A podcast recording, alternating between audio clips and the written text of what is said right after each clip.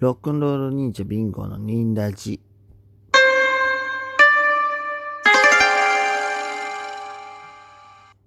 はい、えー、こんばんは。ロックンロール忍者というバンドでドラムをやってます。ビンゴです。よろしくお願いします。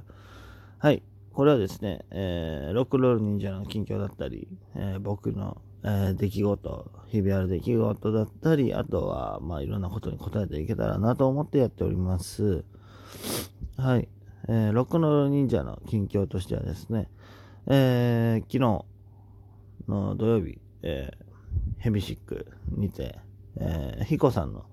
えー、弾き語りライブが行われたんで、僕はもうちょっと行けなかったんですけれども、えー、どうだったでしょうか。はい。でですね、まあ、あの次のライブの予定とかはまだちょっと立ってないんですけれども、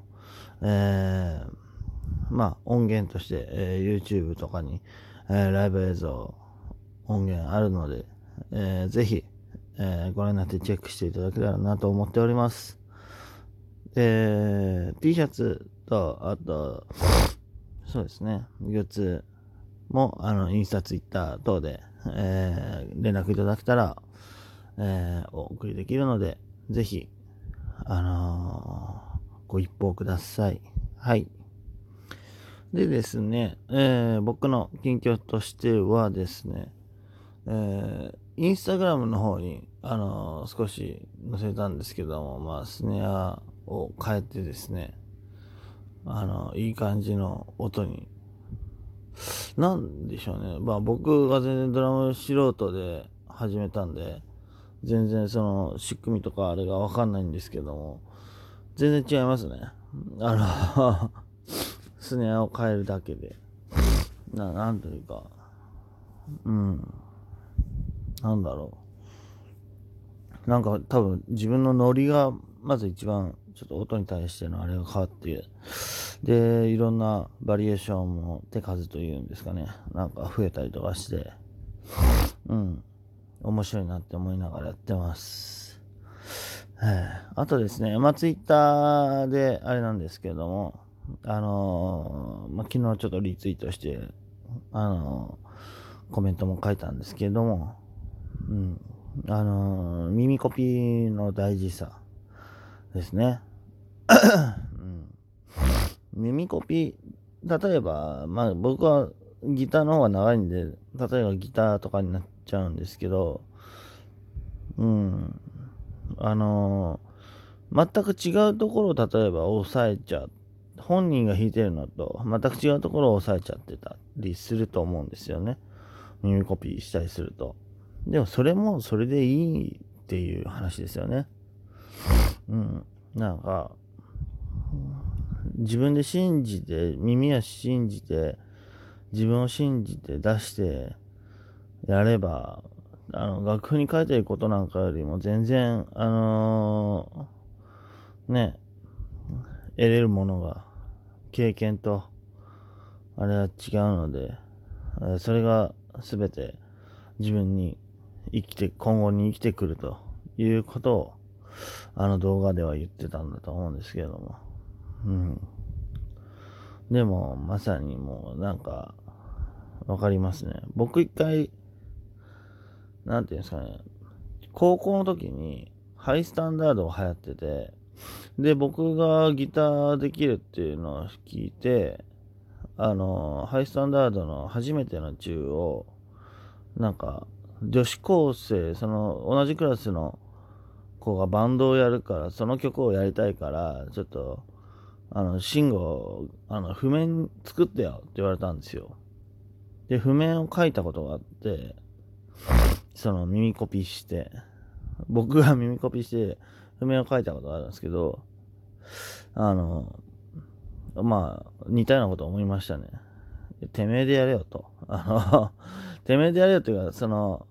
あ、この人はなんか成長する気がないんだなって、その時に思いましたね。もったいないな、この人は、と。あの、ギターの楽し、まあ音楽をする楽しさはやっぱり、そこにもうあると思うし、うん。だから、その譜面だけ、ビあのー渡されて、で、その通りに弾いてとかやってんじゃ、はっきり言って、まあなんかあの、ほぼ身にはならないという、まあというか、なんという、なんですかね。あの、まあその動画、リツイートした動画を見てくれればわかるんですけども、そういう感じのことを思いましたね。うん、で今日はですね、まあちょっと、僕ずっと休みがなかったんですよね。あの、先週、今週とずっと、さあ、実はなんだかんだ仕事場に行ったりとかいろいろしてて、で、今日が、まあ、やっと、まあ、休みで、で、また多分、1、2週間休みなしで、えー、やることになると思うんですけど、自粛も明けますしね。うん。本当に、開けて、自粛開けてすぐ夜中までできる、あれではないと思うんですけど、多分時短が始まるんじゃないかなとは思うんですけど、まあ、でも一応それに向けて、いろいろやってたりして、で、まあ今日休みだったんで、まあ昼間、あの僕パチンコするんで、まあでもそんな、あのー、がっつりじゃないですね。もう全然もう、遊、遊びと言ったらですけど、1000円、2000円とかで、1パチとかやるんですけど、で、僕の中で、あの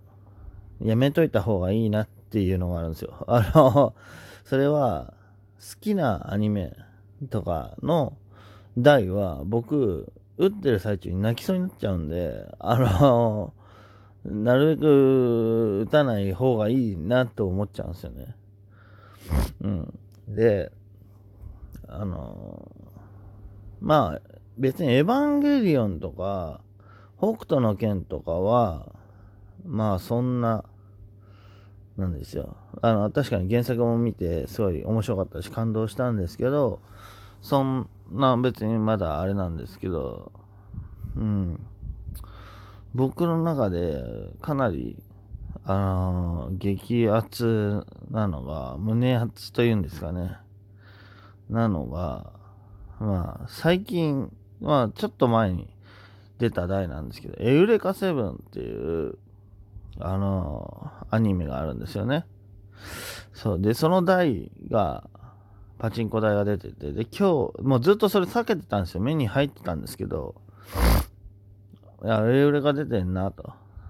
あの、だけど、ちょっとこれ多分俺打ったらなくなって分かってて、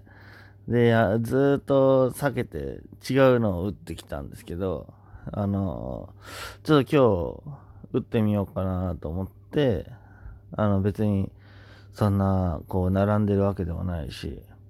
空いてるんで、そう。で、ちょっと打ってみたんですけど、案の定ダメでしたね。あの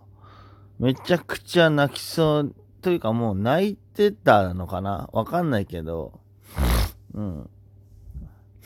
なんだろう。なんか、マス、帽子かぶってマスクして、打ってんですけど、もう目うるうるなってて、そう。いや、まあ、あの、いろんな感動するシーンが、こう、タイミングよくパチンコなんでね、こう演出が熱くなればなるほど感動的なシーンがこうバーンって出てきたりするんですけど、うん。そう、もうダメですね、あれは。あれはダメだよ。うん。あれとね、あとね、化け物語が僕はかなり熱、好きで、まあ、その、原体験じゃないですけど、まあ好きになったアニメの、アニメを好きになったうちの一つ、理由の一つでもある化け物語っ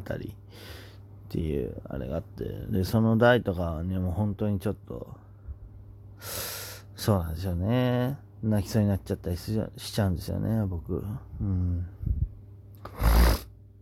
そう。あとね、まあ、アニメの話で言うと、これはパチンコでは出てないんですけど、出たらやばいなって思ってるのは、あのー、あれですね。デュラララっていうアニメがあるんですけど、これは僕は、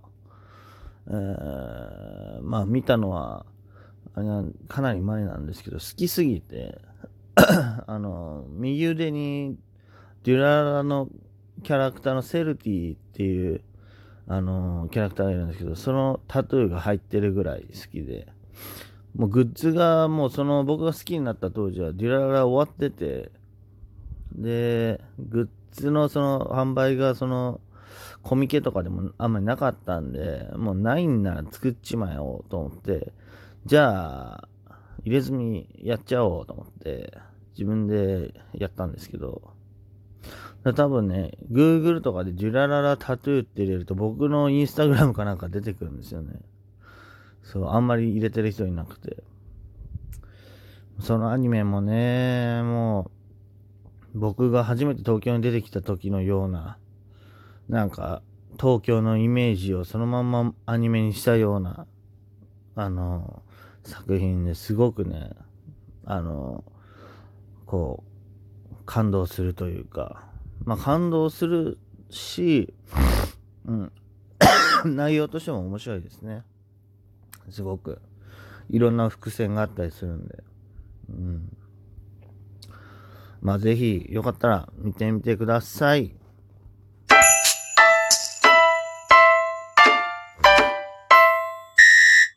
はい。えー、今日は、えー、漫画家の話と、あとアニメの話ですね。そう。もうほんとね、まあもちろん負けたんですけど、あのパチンコね。でもなんか、その負けた以上の感動を得て、パチンコ屋から出てくる人ってあんまりいないと思うんで、まあ、そんな得な体験を、得なのか損なのか、そんな経験をしました。また聞いてください。ニンニン。